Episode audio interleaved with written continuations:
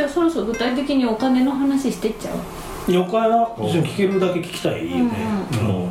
私とこしてからは聞いてく復帰あのー最初よねやっぱねうん立ち上げ時のお金の話はあれだけどこう普通に考えたらどこから借りてきたのかなと思う、うんう最ん初実際えっと初期投資結果的にいろいろ膨らんで2200万ぐらいかなああ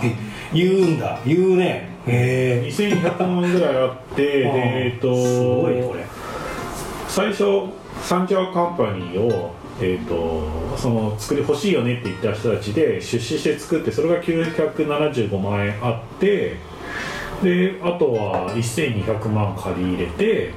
プラスあのクラファンで160万円ぐらい集集めたからそれで、えー、と初期投資は賄ったっていう感じなのでだからあの一番最初に投資してくれた人は今のサンチャークカンパニーの株主になってくれているまあ俺も含めあああご自分でもねそうそうそう千田さんと千田さんが一番多く出してるけど、うんうんでやっているとでそれでなんとか賄ってデザインとか工事費とかあの管理会の仕組みとか全部作ってオープンって結構かかるないや結構かかっ何年で回収するんですかたえっとね当初の予定では3年だから逆に言うとある程度収支のプラン組んで3年で回収できる事業収支組んであのー初期投資そしたらじゃあ2000万ぐらいまでだねって話になってでやってああはいはいでも選んでったやり始めたら椅子はやっぱこっちの方がいいなとかなるよねそうそうそうデザイナーがなんかすごいあのスペインとかからいいあの3階のあの窓際のハイチェアとかはあれが一番高いんだけどええそうなあのれが一番確か一番いい椅子です110万ぐらい何が10万10 1脚10万ぐらい10もっとどれあもとものと17万とこ8万くらいで買ったあそうそうそかうカウンターのやつカウンターそのうそう一そう番あれが一番サンチャークでいいねあのかカレー食べる椅子あカレー食べる人一番窓際の窓際の茶色いあ窓際のカウンターあれ一番でも座りやすいすごいあれあ一脚そんなにするの半日くらい座ってても疲れないいい椅子ですうわすごいっていう欲が出てずれてでるどんどんどんどん増えてたんだけどへまあそのくらい、そうだねうえんへえもうでもう俺も、えっと、調べてたらパッと出てきたんですけど、うん結構その広告費はかなり最初かかってんそのその2000万円入ってるのその広告費は全然かかってなくてだってこう34回でも分かりにくいし、フラットは来れない広告費よりも、えっと工事費で結局900万ぐらいかかっててえっ、とキッチンキッチンあキッチンそうそうキッチンとか含めた内装工事費で900万ぐらいかかってて、であとはあの家具それこそ家具ちょっといいなんか欲しいやつ買っちゃったから3400万ぐらいかかって家具高っ家具結構高いこんな高級具ないよねえどどの椅子がその3階のカウンター高いですよね、うんうんああのビトラも、えっと、左側は1脚5万ぐらいでこっちが8万ぐらいかな、オレンジのやつはえオレンジのやつそうそうそうオレンジのやつが意外と高いだからみんなにすごい居心地すごい座り心地いいってやっぱ見学の時言ってもらえるんですよそうだからそこは結構だから多分普通のコワーキングだとそこにお金かけんのって感じなんだけどだねうちらの場合はいや自分たち座るしみたいなああそうそそこここのビジネス感覚がね椅子で1日は座れないでしょみたいなまあでもそういうのが結果多分ユーザー、まあ、目線だったっちゃユーザー目線だったすげこえっちなんかは結構何事もユーザー目線だよねそうだねって自分が使うからっていうそうかところそうだかから内装の芝生とかし芝秀とかもやっぱ自分がお客さんになることないからすごい楽しかったって言ってたそれ離れもそうだけどだかそうねら戻ると広告費ってなんか使った広っけ告費はだかフらェイス基ブ本ックに3000円とかそんな感じだったと思ういんやだけ広告結局ね打ってないど打ってないってえな広告はなんであんなに出てくるもう認められてるってこと SEO してないあんまり SE はしてあるそれがだから千田さ千ん田先輩はは共同代表の千田さんはもう SEO で多分トップ3に日本でトップ3に入るぐらいおかしい人だからもそううなんだよ三茶ワーク一瞬で三茶小分けにとかも一瞬でパタって1そうっていううこご在庫してるそうそうそ小うそう細工っていうかもうすごいだかテらクニックがあるんだうそういうあそうだそうだ中央機器であとは1000万が中央機器は高い出荷さんのイートイートのためにいいと1000万じゃない100万か100万ぐらいお部屋があーあーあー語弊があるわそうそうそうそうでもそう S SEO にでも千田さんの SEO のためになんかお支払いさせていただいたとかじゃないのに ねもう千田さんは自分が使うコワーキングでみんなが使うコワーキングのためにもう超精度高いそう SEO だにね変えてくれ串田さんはえー、あの表示のされ方はじゃあ内製ってことなんだ外注してなくてその社内のリソースでやったっていう今でこそ SNS とか人からの紹介とかイベントとかいろんな経由経由が増えてきたけど最初1年くらいはもうみんなウェブ検索で「三茶コワーキングで来ました」っていうなんかもう明快な回 答金額案内そその設計を千田さんがやったのそうだからなんか最す初げえにな必要な広告今なんか思全うと然ない千田さんにその辺のフィーをお支払いしてないしてない よしてないけどあのデザインフィーは例えば、うんあの空間設計した芝州とか、うん土屋さんとかはちゃんとあのお支払いフィーをお支払いしてってぜ全体のトータルで400万ぐらいそうだねの予算取って静香さんにもあの茶屋のあそこのオペレーションとかの立ち上げのやつは全部フィー払ってたりするんだけど、うんそうそう土屋さんとか芝州はあの出資もしてもらってるから、うんうんうんまあ、出資してもらったお金で業務委託料を支払いするみたいなう、んうんまあ、行ってこいみたいになってたり、あのー静香さんは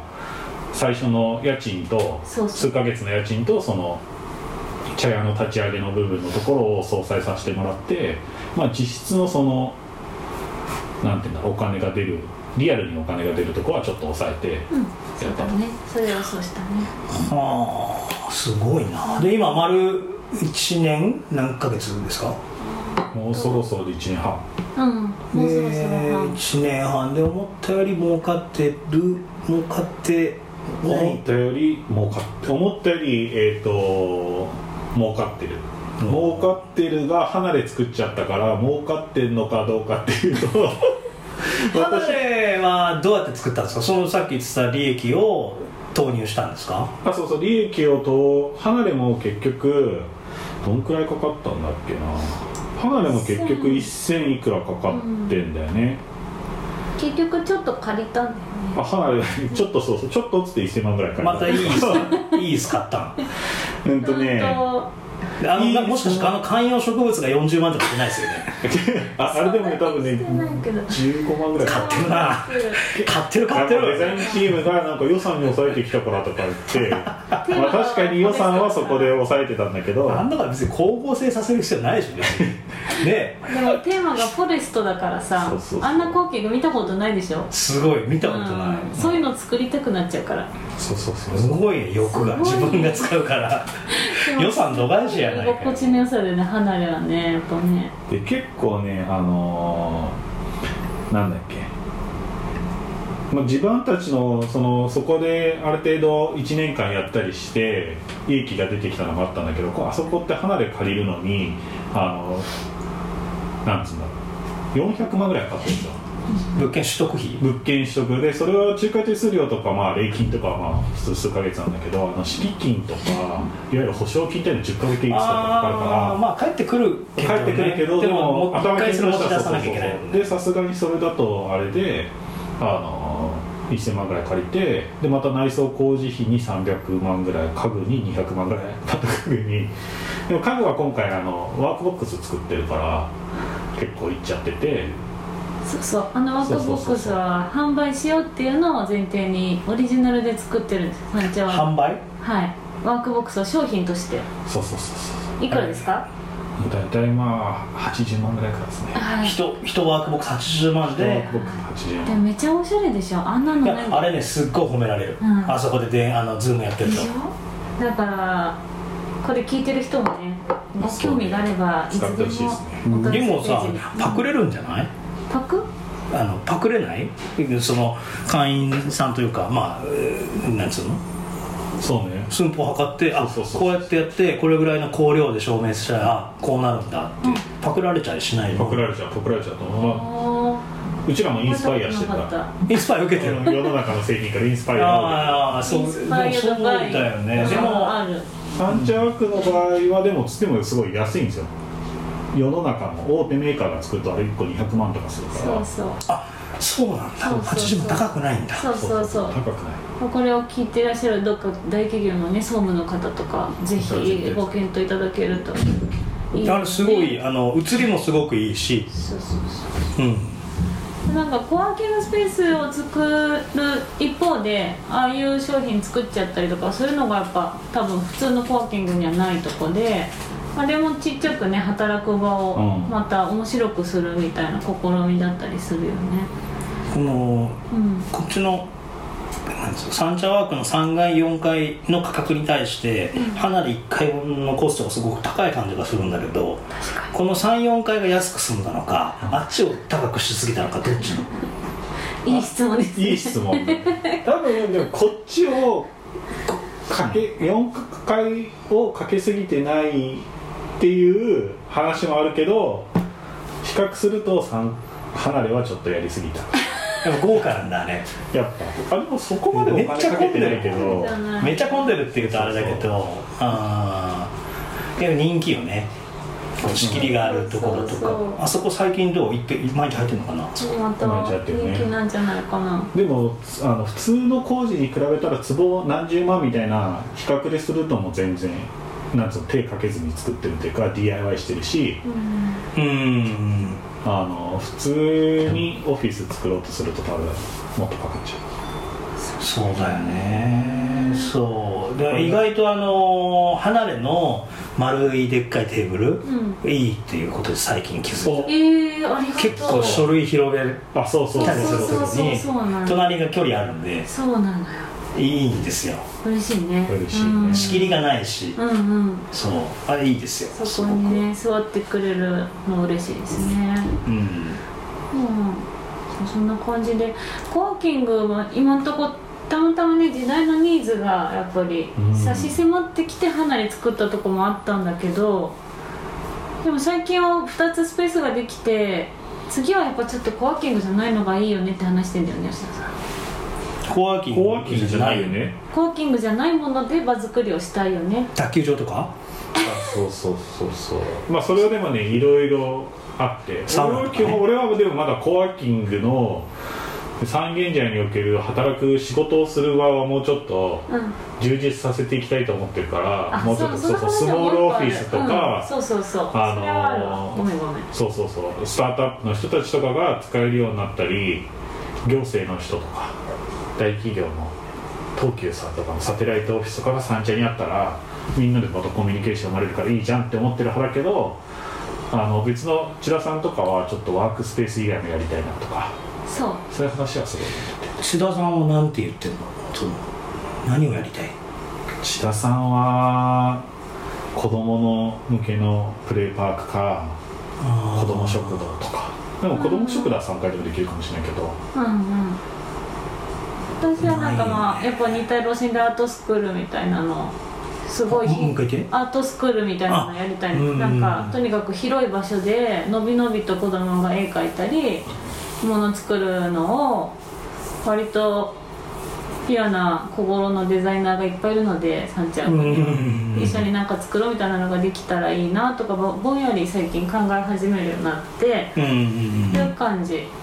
なんかそれはなんか三茶の働く場所というよりは三茶に住んでる人の暮らしを良くするって視点だったら何でも思いついてくるんで今たまたまそういう意見が出てるけどうそうだね、ん僕は俺は三茶になんかこう本屋が欲しくてうんうんそういう話もあるよねそうそうそ本屋う本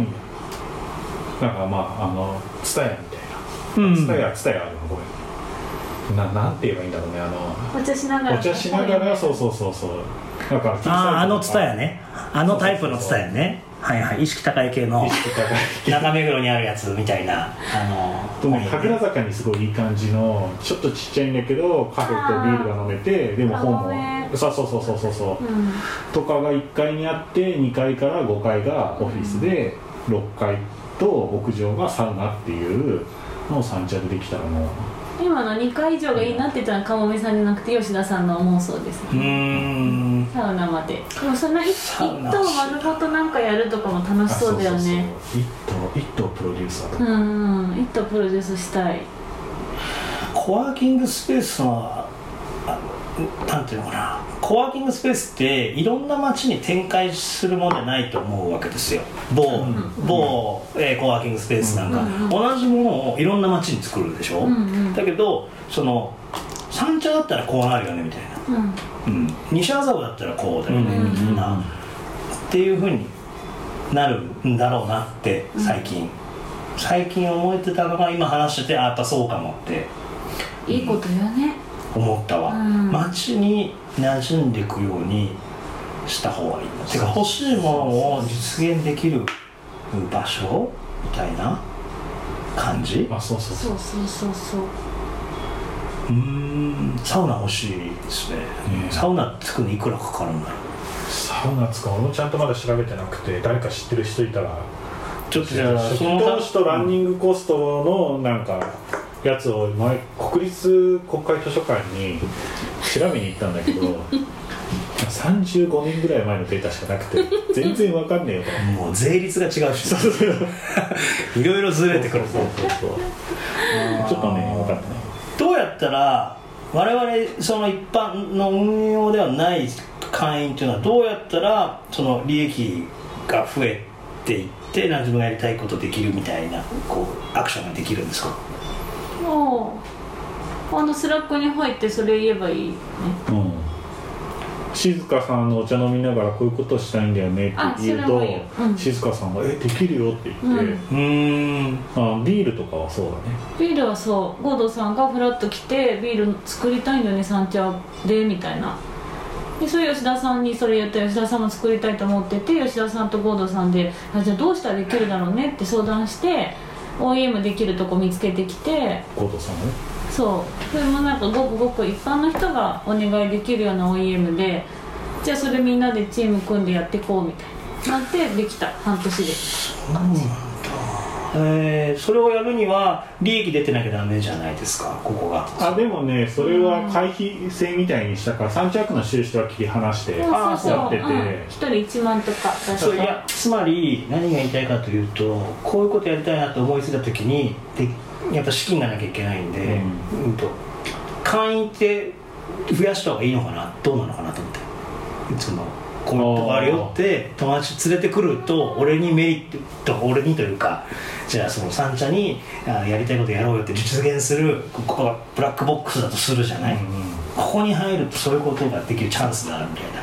えーっていうんだとするとそれは仲間を呼ぶとそれに近寄るのかなそうともそう限らだないね別に会員じゃなくてもうんなんかそういうつながりができるといいよね、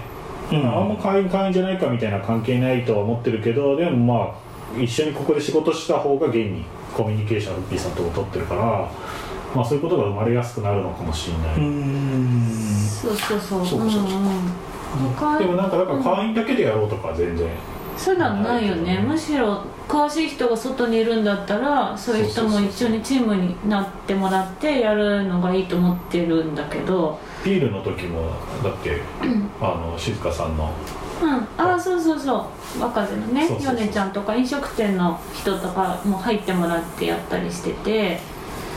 サンチャワークはでもその作り上げるものをサンチャワークだけのものにしたいとは思ってないんで産地の街とかそう関わる人みんなが使える何かをいつも作りたいから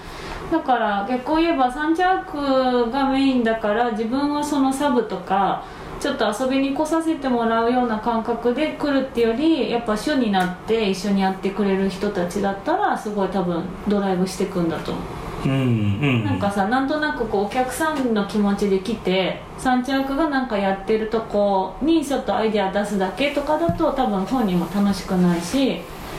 なんだけどみんなのもの作ろうっていう感じでプロジェクトが広がっていくといいなってやっぱ最近はますます思うよね会員さんも同じで会員さんだからそのお客さんとして参加するっていうよりはやっぱ主になって入ってきてくれて一緒にやっていきたいなみたいなのがあるんですようーんなかなかその垣根がね難しいんだけど難しい、うん難しい難しい、うん一応だってね会員さんであることは間違いないから、うんうーんうんうんそういう考え方なのかなねうんね、どういう人がこれ今聞いてるかわからないけれど も聞いてるかわからんけれども何も悪いとこないもんねなんか欠点あんのかな、まあでもお離れやろうってなったらそこまで出てきた出てきた利益とかは一旦ちょっと置いといてって大きくチャレンジしたりしてるからねもそうだねのすごい余裕があるとかではないそうだねねうんうんうん今実際収支で言ったらまだ返済が始まってないからキャッシュフリーキャッシュフローベースで見ると多分月30とかが結果的に出てくるんだけど返済が始まってないってこと今だだから離れを作るために借りた1000万の返済が月20万ぐらいのやつがあの来まだ返してないんですよは会社始まって据え置きみたいなので来今年の5月ぐらいだからそれ入れちゃうとあの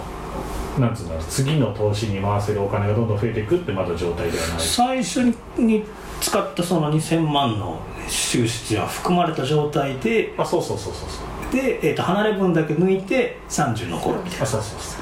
ああーじゃあそんな儲かってないねまだねそそうそうそううどうやってどうやって儲かるのか儲けていこうなとしてるどうやって儲けていくかをフッキーさんとも考えたいはいまだちょっと入れてなきゃ新しい授業にね着手そうだねだかしたらりはしてるんでまあ、コワーキングっていうので多分すごい跳ねる事業ではなくて上限も決まってるからある程度そうだけど、まあ、そこから集まってきた人たちで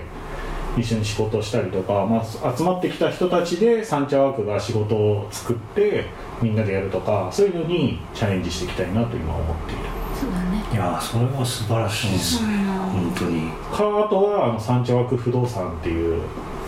三茶に引っ越していきたい時に三茶の家と三茶枠のあの人も一緒に紹介してくれるっていう寂しくない不動産三茶に引っ越してきても知り合いがすぐできる不動産うんそれめっちゃいいよね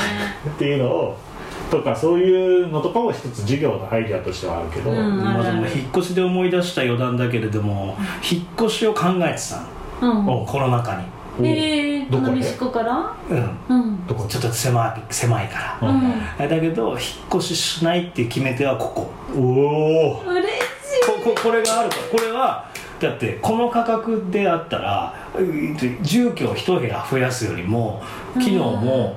で確か人もにねいそうね引っ越しするぐらいだったら動かないでコワーキング借りた方がいいって俺は判断して引っ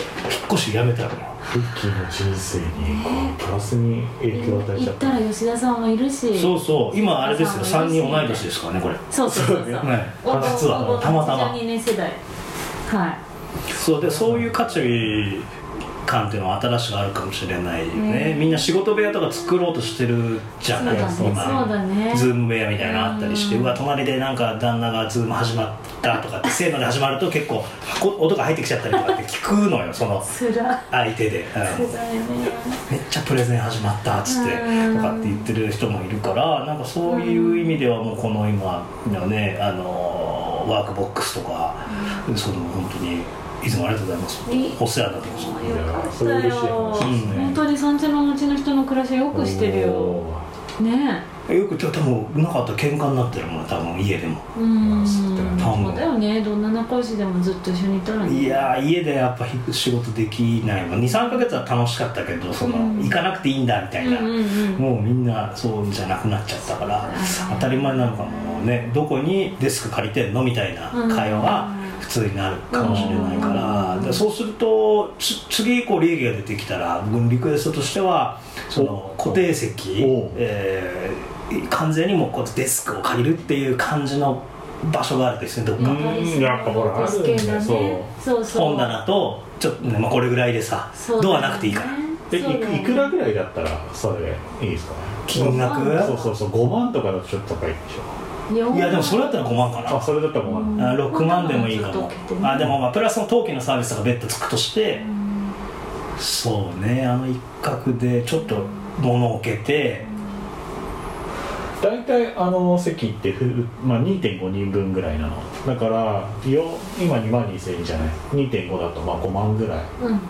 ああそっだかから5万ぐらいで貸せないと逆に言うとサンチャワクとしてはちょっと注意して下がるそうから、まあ、そのくらいの金額感だと固定席欲しい人向けのやつができるなってだから従業員とかもそう思ってちゃんと雇えるようになったら例えば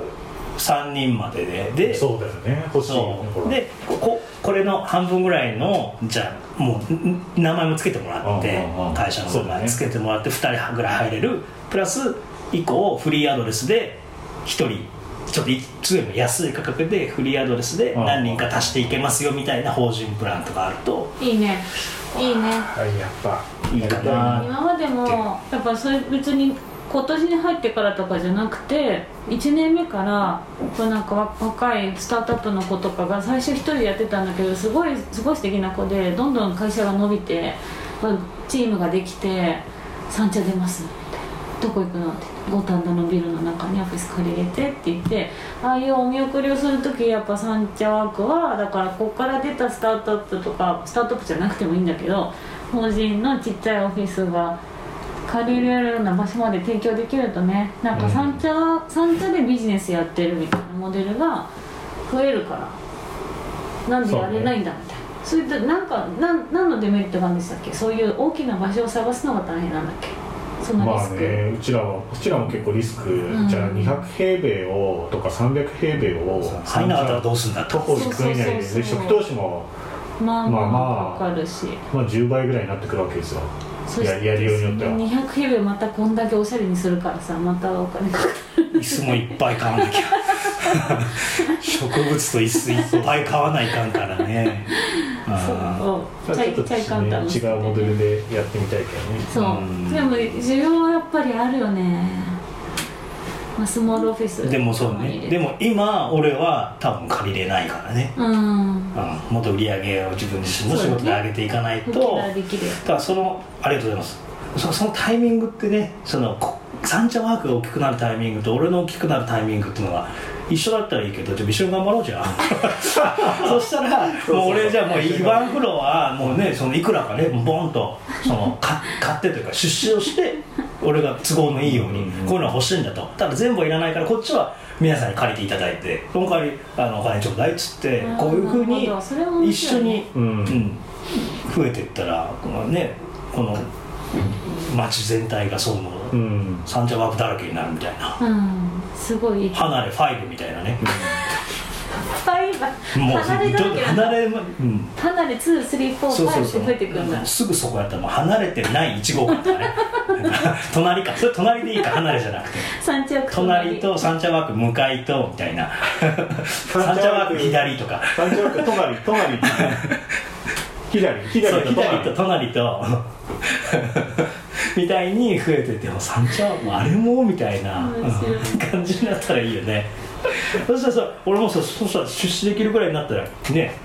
いいですよね大きくなって、うん、ええさすがだねさすがですはいまあまあお時間が近づいてまいりましたけどどうでしたか、じゃあそろそろ藤井さん吉田さんこう本編感想本編入りましょうかそろそ ろやっと頭つきたわそうだね本編終わっちゃったよもう一回喋ってもいいけどやでね面白かった面白かったつ作りたいおおうん、でも自分で作れでそれここさあの俺は西野さんに憧れてるからああ西野のえーとキングコングあキングコングに憧れてるんのよで西野あのえーとあきあきあきひろうんあきひろさんね西野あきひろあきあの憧れてるからオンラインサロンいつか作りたいなと思ってるんだけど、うん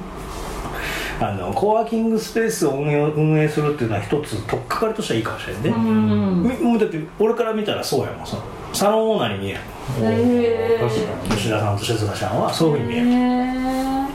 だからあそういうやり方もあるのかなみたいなー一緒にやろあそうそうそなんかそんな感じ一緒になんかできたらうん思ってて、ねこういうラジオもそうだうし、ううんんうんこのポテンシャルはもっといろいろ活かせんじゃないかなと思うんでいろいろそういうことにちゃんとね稼いだお金使っていきたいねそうそうそううん、うん今だってさもうめっちゃバイブ好きってたじゃん、うんうんなんか承認とかじゃなかったじゃんうんやろうぜみたいなそうだねそれがなんかサンチャートの何事もスタートだもんね、うこれもうキックオフされましたよオッケーオッケーあオッケーオッケ問題はその思ったより儲かってないってところーすいませそんうそうでもちゃんと考えてるからいや そろそろ2000万円ぐらいは使わなきゃって言われてるんですよね税理士にみたいな話かと思ったら まだ返済始まってないんですけどさ月30万なんですよってそうそうそっかそうま君のだためにまさ離だれに離れにちょっとこのそう素ですかまだだな直素直さがいいでしょ、ええもうちょっと素直さがいいでよねもちゃんとそうそうもうちょっと儲かる事業をちゃんと生んでいくっていうのも三千億の今年のチャレンジですねそううなの、ん吉田さんどうでした今日収録面白かっいや面白いねうんやっぱフッキーさんに確かに聞かれるとあんま考えてないことも意外とあってまあでもそそれはあるかもねどこ向ってるのかなってふと考えるきっかけにもなるしうんいやフッキーさんがサロンやりたいっていうのはちょっといいこと聞いちゃったなとたそうそう風紀毎回言ってるよねあそううなんだん面白いよねやったらいいと思うよネイバーワークは本当はそこサロンみたいにあんま三茶とかも関係なくワークを通じて要はあの三茶の人たちがこうつながっていくようなものになっていったらいいよねみたいなのは千田さんとちょろっと話してたりそうそうねもうちょっとみんなが何やってるか知りたいそうそうなそうそうあれだけじゃやっぱり発注できないもんそうだよねもうちょいもう一歩知りたいからいい流れになったな次はですねそんな一編でお届けすることが決まってるんですしかもそのネイバーワークやろうやろうって言って始めた千田さんと、うんあの千田さんに聞くっていうのでやりますんでじゃあ次回のね内容も楽しみにしててはいくださいお聞きいただいた皆さんありがとうございましたありがとうございますはいありがとうございましたありがとうございましたありがとうございました次もお楽しみに